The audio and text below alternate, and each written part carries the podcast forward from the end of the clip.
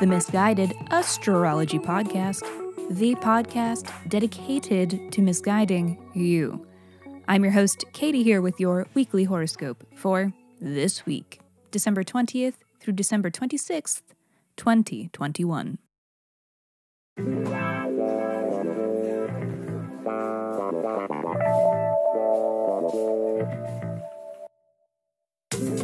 Welcome back to the podcast where I don't know you, but it might seem like I do because I'm sharing musings that are based on the sun and the moon and the planets and shit.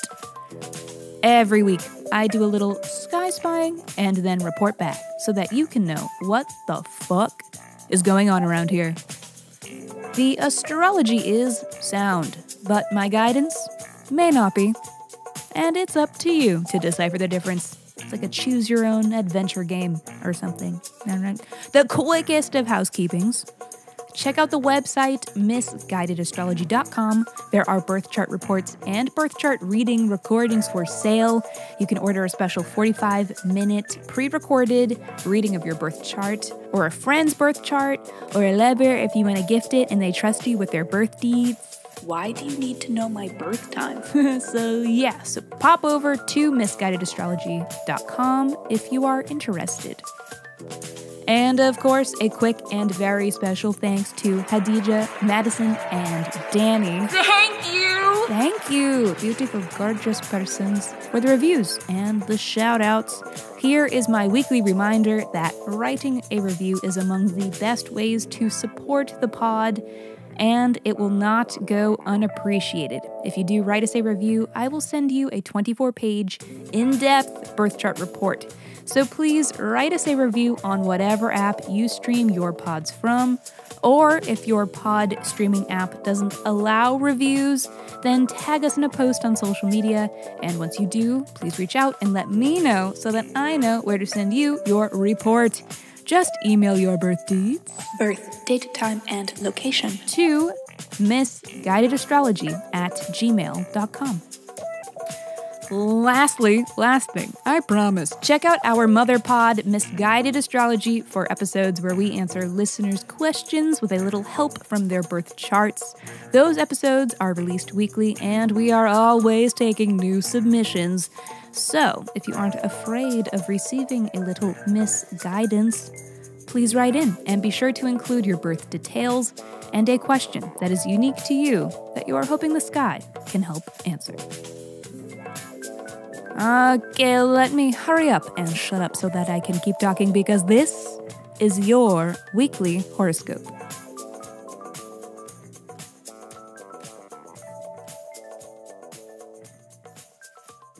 Monday. Expect the unexpected today with Mercury trine to Uranus, a transit of pleasant surprises, especially with the Sun sextile to Jupiter good fortune may be laying in wait.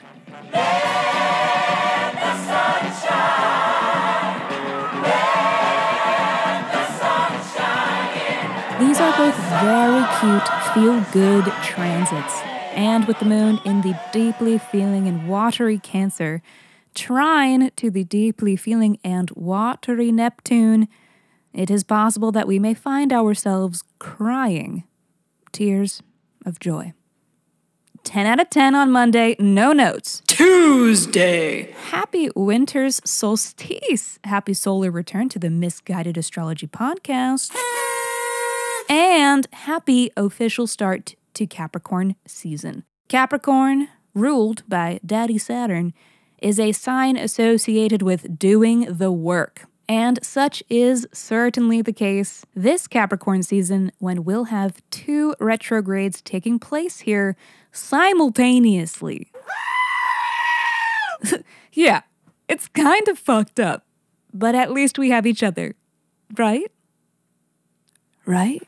Papa, can you hear me? Yeah, there will be a lot of planetary energy concentrated here this cap season between Mercury, Venus, Mars, Pluto, and the Sun, all transiting together. So expect to feel the wrath of your Capricorn house. speaking of, which house is your Capricorn house? Let's have a look. It is the third house for you, Scorpio, the busybody house of doing stuff. Expect this Capricorn season to involve plenty of events and plenty of people and plenty of chit chat because this is the house of communications. So get ready. It's very up tempo. Third house is also the house of travel and small trips. So it's a lot of shuffling around, going places, doing things, seeing the sights, blah, blah, blah. It's almost like Omicron Who? So don't forget your mask, stock up, keep them handy.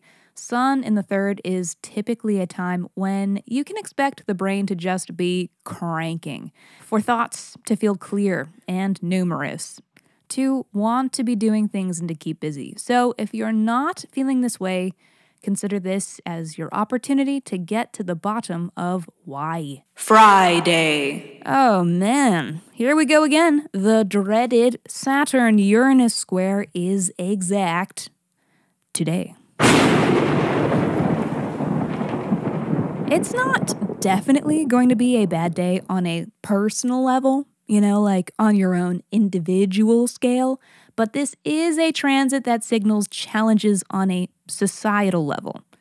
This is a bigger picture transit, large scale, the kind of transit you see reflected in news headlines. The Saturn Uranus square is about shaking up societal structures. It's about the tremors and movements that shake the foundations. It's a very rebellious transit, and it seeks to innovate, but sometimes innovation requires destruction and that's the kind of the whole thing about the Saturn Uranus square. It's what it's all about.